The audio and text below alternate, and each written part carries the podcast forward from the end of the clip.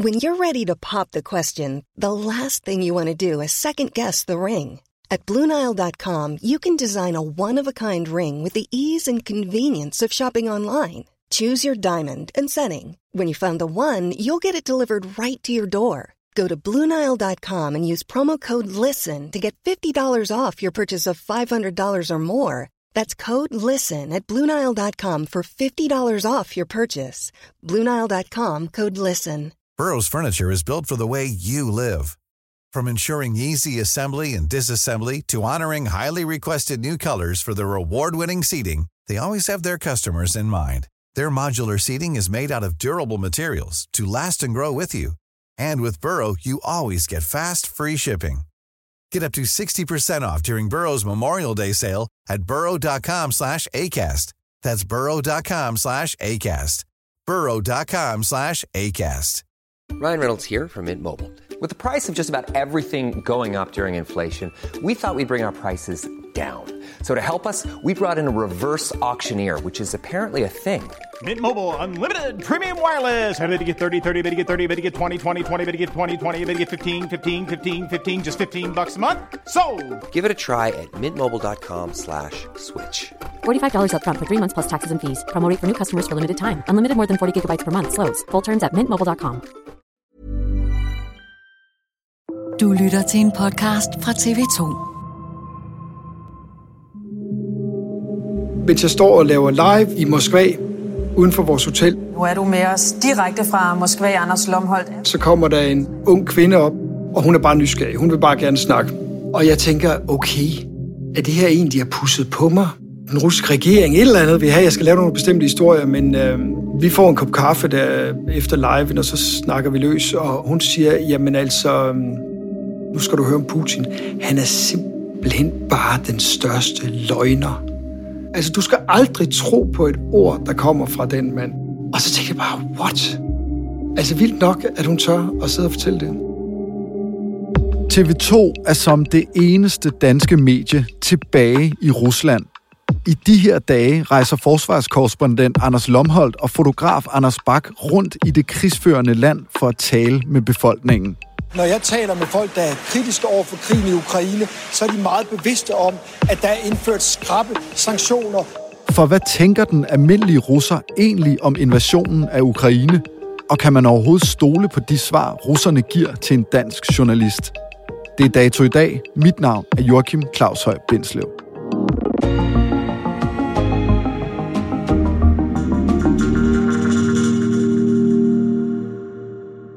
Anders, du var i Rusland sidste gang for et års tid siden. Kan du se en forskel på den gang og så nu? Jeg mærker ikke umiddelbart, at det her er et land i krig. Der er rigtig mange folk på gaderne, der er rigtig mange mænd. Altså, det er ikke sådan, de alle sammen er draget i krig. Der er varer på hylderne, der er gang i restauranterne. Så det umiddelbart, det der først slår en, det er, hvor almindeligt det hele virker i Moskva. Hvis man kratter lidt i overfladen, så kan man godt mærke, der er alligevel noget, der ikke er, som det skal være.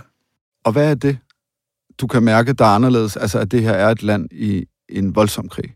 Noget af det, øh, man ser, det er jo blandt andet, at når man kører på gaderne, så er der sådan nogle kæmpe store øh, billboards, altså de her skilte langs vejen, hvor man bliver opfordret til at melde sig som soldat. Det er noget af det, der minder en om, at da Rusland er i en helt speciel situation nu. Når man så begynder at snakke med folk, så kommer historierne jo om øh, unge mænd, der er bange for, at de bliver indkaldt, at folk, der har mistet deres kære i krigen, og folk, der godt ved, at man kan ikke sige hvad som helst på gaden i Moskva. Så skal vi lige til Moskva, for det er jo dig, Anders Lomholm. Vil du ikke lige starte med at fortælle, hvilke betingelser I arbejder under? Vi har fået visum, øh, sådan set. Anders Lomholdt er forsvarskorrespondent på TV2, og så har han altså sammen med fotograf Anders Bak fået lov til at komme ind i Rusland. Anders, der er jo mange journalister, som har søgt om at komme ind i Rusland og, og rapportere som journalister, men som ikke har fået lov. Hvad er din forklaring på, at du har fået lov til at komme ind? Det korte svar er, jeg har ikke nogen forklaring. Jeg har søgt om at komme ind i Rusland i månedsvis, og jeg har ikke bare taget et nej for et nej. Jeg har kimet dem ned også i øh, det russiske udenrigsministerium i Moskva og besøgt dem på ambassaden osv. Altså, Jeg ved ikke, hvorfor jeg har fået det, og sådan er der i virkeligheden rigtig meget med, de, når det handler om de russiske myndigheder. Det er meget svært at gennemskue præcis, hvorfor de gør, som de gør. Man får ikke et svar. Hvad har russerne stillet af krav til dig, for at de vil lukke dig ind? Jeg er ikke blevet stillet nogen krav. Jeg har fået at vide, at jeg kan rejse rundt, som det passer mig. Jeg har øh, fået at vide, at jeg kan tale med folk, som det passer mig. Der er ikke blevet stillet krav om, at jeg laver bestemte historier eller bruger bestemte vendinger. Fordi vi ved jo godt, at øh, Rusland har lavet nogle regler for, at man blandt andet øh, skal omtale det, der foregår i Ukraine som en specialoperation, og ikke som det, det i virkeligheden er, nemlig en krig. Anders, du har også arbejdet som journalist for TV2 i Ukraine. Nu gør du det så i Rusland. Er der noget, du kan mærke er anderledes? Altså er du på en eller anden måde mere nervøs, opmærksom, eller er det bare derudad? Altså, jeg har også været nervøs i Ukraine, især hvis jeg har været i nærheden af fronten. Altså, der er jo simpelthen en risiko for, at man, øh, at man kan være uheldig, og man kan blive ramt. I Rusland der er det lidt noget andet. Selvom der har været nogle droneangreb, blandt andet her i Belgorod, hvor jeg er nu, har der været rigtig mange droneangreb, så er det alligevel intet i forhold til det, som øh, Ukraine bliver udsat for. Så her er det, er, er det lidt noget andet. Man prøver at, at finde ud af, er der nogen, der følger efter mig? Den der bil, har jeg set den før, eller hvad? Og de der betjente, står de og kigger på os? Er det derfor, de er der, eller hvad? Altså, vi ved jo, at der er massiv overvågning af kritiske journalister, og formentlig også af udenlandske journalister. Har du fundet ud af, om der er nogen, der holder øje med dig? Nej, det har jeg faktisk ikke. Formentlig så, så holder de øh, øje med vores elektroniske spor, det vil sige vores telefoner, og dermed kan de jo se, hvor i landet vi befinder os. De tjekker formentlig også det, vi sender, og det skal de jo være velkomne til. Det er jo meningen med at udkomme på tv, det er jo, at, at så mange som muligt ser det, så det skal de da have lov til. Men altså, om de egentlig følger efter os, det har vi ikke rigtig set tegn på. Så er de i hvert fald gode til at gemme sig. Er vi to alene i den her samtale? Ja, det ved jeg ikke. Det kan jeg jo ikke være sikker på. Før krigen brød ud, havde TV2 en fast korrespondent i Rusland. Men det ændrede sig for halvandet år siden, fordi Rusland strammede lovgivningen, så journalister nu risikerer op til 15 års fængsel, hvis de eksempelvis kalder krigen i Ukraine for en krig. Her på TV2 har vi taget konsekvensen. I dag rejste vores korrespondent Uffe Dresden ud af Rusland. Det var mærkeligt. Men nu er det slut. TV2 vurderede dengang, at det ikke længere var muligt at udtrykke sig og rapportere frit. Hvad er det, der har ændret sig, siden TV2's vurdering nu er, at du godt kan være i Rusland? Da Uffe han rejste fra Rusland, der vidste vi ikke rigtigt, hvad de her censurregler egentlig betød i praksis. Altså ville det være sådan, at hvis man sagde ordet krig, så ville man automatisk ryge bag trammer. Det vi så har set i tiden efter, det er, at der findes jo andre vestlige journalister i Rusland, og de bruger de vestlige begreber. De kalder det krig. Og man kan se, at det generelle billede, det er, at folk slipper afsted med det. Og derfor så øh, vurderede jeg og min chef også, at det var, det var fornuftigt at tage til Rusland, fordi det simpelthen er så vigtig en historie at fortælle. Efter min mening, den allervigtigste lige nu, det er at høre, hvad i alverden foregår der over på den anden side af fronten.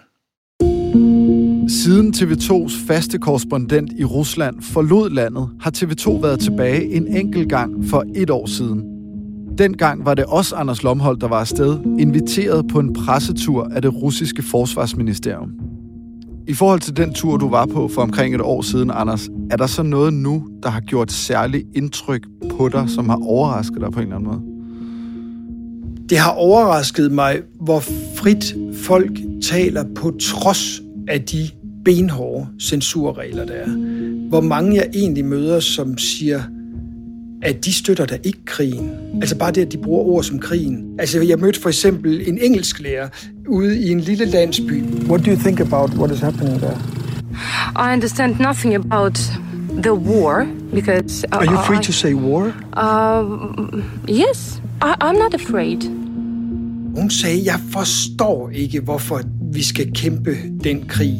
Altså man ser sprækker i den her gigantiske befolkning. Der er der stemmer, der taler magten imod, og som ikke bare følger blindt det, de får at vide, de skal sige. I skovene ved byen Kursk i det sydvestlige Rusland møder Anders Lomholdt og Anders Bak over 100 børn, der er samlet til en slags patriotisk sommerlejr for at lære at elske fædrelandet og ikke mindst præsident Putin. Og de fleste børn, de fortæller mig, jamen altså Putin, han er bare den bedste præsident, og øh, andre siger, at de elsker deres fædreland, og det her, det er altså det er, en, det er sådan en sommerlejr, hvor de øh, lærer at marchere rundt som små soldater, og de lærer at skille øh, Kalashnikov ad, der er sådan konkurrencer, hvor hurtigt du kan skille dem ad, og de lærer at tage gasmasker på, altså de, det er et meget militaristisk sted. Og så er der en 13-årig dreng, jeg spørger, hvad synes du om Putin? Og der står en hel flok rundt om ham, de synes jo, det er spændende, vi kommer der med kamera, og så siger han bare, det vil jeg ikke sige. Nå, hvorfor ikke det?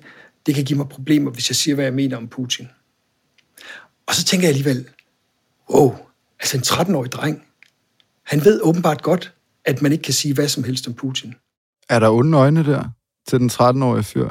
Der er sådan lidt øh, øh, beklagende øjne og sådan lidt, øh, lidt øh, hvad skal man sige, sådan lidt undskyldende smil. Man kan sige, at han var, han var en ener på den her øh, sommerlejr, men alligevel et eksempel på, at russerne ikke bare er sådan en stor, grå masse, der går i takt, og alle sammen siger det samme som Putin. Hvor mange russere, Anders, møder du, som er meget ærlige om, at de synes, at den der krig er en rigtig dårlig idé?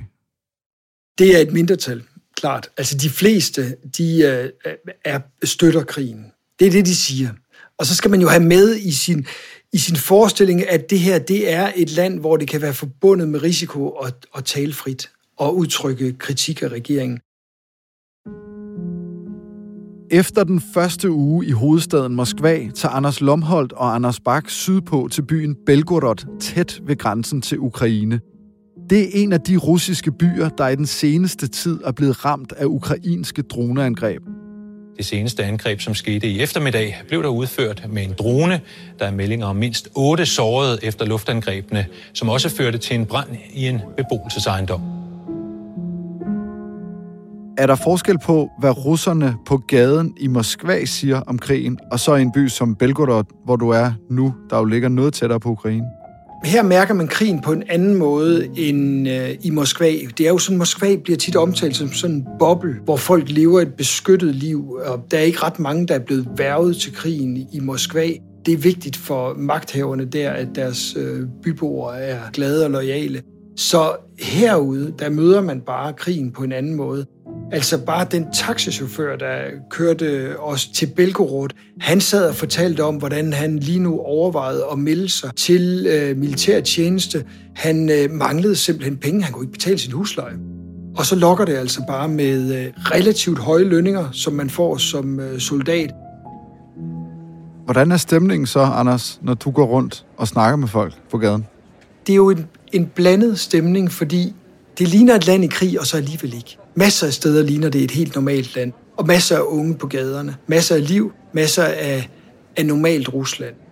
Det er så enormt, det her land. Der bor 145 millioner mennesker. Altså, det er næsten ikke til at begribe. Så selvom det er ekstremt brutalt, det der foregår i Ukraine, så virker det som om, at Rusland på en eller anden måde langt hen ad vejen har kunne absorbere det, fordi de simpelthen er så mange.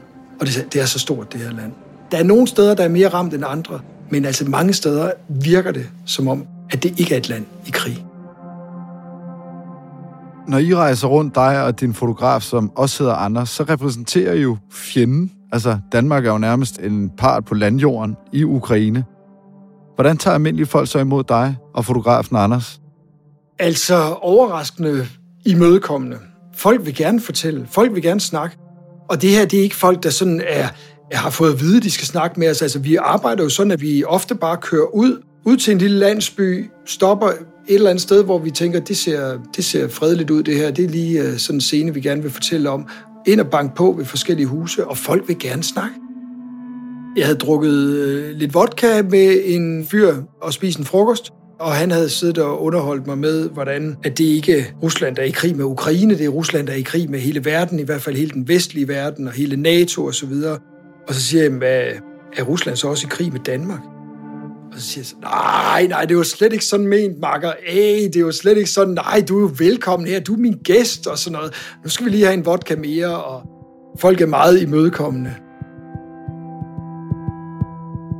TV2's tilbagevenden til Rusland har mødt kritik fra flere sider herhjemme. At TV2 fører propaganda for Putin og kalder det, citat, en grum parodi på gamle dages udenrigspolitik, blandt andet med henvisning til... Både mediefolk og eksperter stiller spørgsmål ved, om det overhovedet er muligt at få almindelige russere til at tale frit.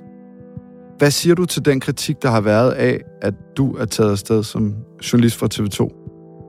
Jeg synes i virkeligheden, at det er sundt at have debat om, hvordan kan man lave ordentlig journalistik i et land, hvor der gælder censur. Min opgave, det er bare at gøre det så godt som overhovedet muligt, og sætte det ind i den kontekst, at de her folk er underlagt censur. Det skal man jo vide, det skal man blive ved med at fortælle seerne. Langt hen ad vejen synes jeg ikke, det er så anderledes end mange andre steder, vi tager hen, hvor vi har sproglige udfordringer, hvor vi øh, ikke er eksperter på kulturen, og hvor der gælder censur af forskellige grad. Det kunne være i Mellemøsten for eksempel. Det er ikke så forskelligt. Vi skal bare huske at fortælle det. Hvad vil du sige til dem, der måske sidder og tænker, ham der, han ender jo bare med at blive en eller anden øh, nyttig idiot, der viderebringer, hvad skal man sige, Putins narrativ, hans verdensbillede? Ja, jeg kan godt forstå, at der er nogen, der tænker sådan. Men hvad er alternativet egentlig? Altså er alternativet, at vi bare bliver hjemme og helt opgiver og, og overhovedet at tale med russerne? Altså skal vi bare afskrive dem alle sammen, at fordi der er censur i det her land, så er det simpelthen ikke værd at tale med dem? Al journalistik bygger jo på, hvad skal man sige, den bedst opnåelige version af sandheden. Og det kan godt være, at det er endnu sværere at opnå her end mange andre steder. Men jeg synes ikke, løsningen er bare at blive hjemme og bare helt opgive. Historien er simpelthen for vigtig til kun at fortælle den fra den ene side, nemlig Ukraine. Hvordan kan du være sikker på, Anders, at dem du så interviewer, dem du taler med, de overhovedet taler frit? Det kan jeg jo heller ikke være sikker på. Ofte er det svært at gennemskue folks øh, motiver.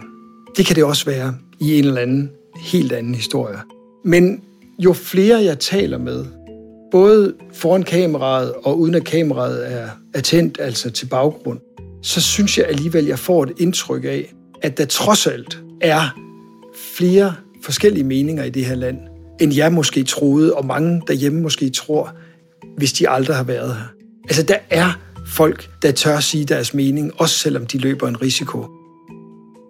Er der noget, Anders, som du har undladt at spørge om, når du har talt med russerne? Nej. Jeg spørger dem om, øh, hvorfor Rusland er gået i krig, og hvorfor de har invaderet Ukraine, for at høre deres svar. Så kan det godt være, at der er nogen, der siger, at det her det er slet ikke en krig, det her det er en øh, specialoperation. Men de skal jo have spørgsmålene. Jeg spørger også øh, lederen af den der patriotiske sommerlejr med børnene, der skal lære at elske Putin og så videre. Jeg, jeg, jeg spørger ham også, men prøv lige at høre, altså kan du ikke se det her, det, det er jo hjernevask af børn. Bare for at høre hans reaktion. Og så siger han jo, nej, det har ikke noget som helst med hjernevask at gøre. Det her det er jo øh, børn, der skal lære at elske deres fædreland, og det er vigtigt. Vores øh, moder Rusland er i krise, vi har problemer, det er vigtigt, vi står sammen. Han kunne ikke se, at det skulle have noget som helst med hjernevask at gøre.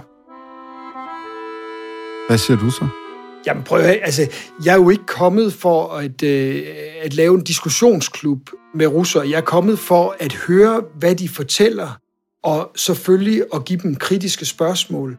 Men deres svar, altså vi er jo også interesserede i at høre deres svar. Vi vil gerne høre, hvad russerne har at sige. Der er mange her i Vesten, der drømmer om, at den russiske befolkning på et eller andet tidspunkt får nok og øh, sætter gang i et eller andet. Vælter Putin, stopper krigen. Er der noget, der tyder på, at den russiske befolkning vil rejse sig? Altså, der er virkelig mange, der støtter den russiske fortælling. Der er virkelig mange, der synes, at det her handler om, at Rusland har forsvaret sig mod Vesten og mod NATO. Så jeg ved ikke, hvad der skal til for at få de folk til at ændre mening. Men man må jo bare sige, at øh, Rusland har været igennem nogle vilde omvæltninger.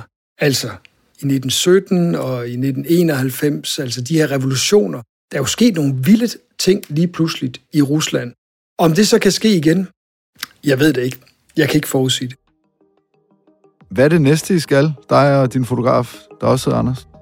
I morgen skal vi ud og prøve at se nærmere på, øh, hvordan de områder her i Rusland, der ligger helt tæt ved grænsen til Ukraine, hvordan de også har mærket krigen. Altså det er jo sådan, at i den her region, der har der været også sådan sabotageaktioner, mystiske sabotageaktioner, hvor der har været rimelig kraftige kampe på russisk jord.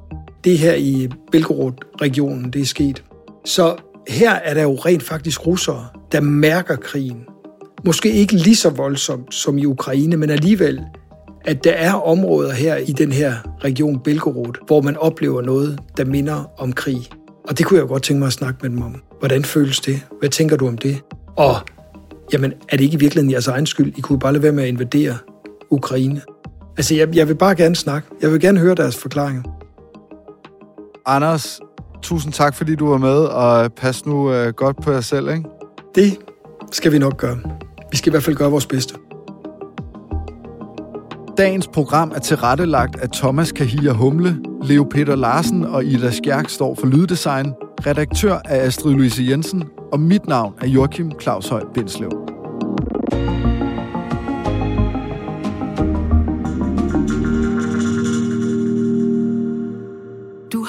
Til en podcast fra TV2.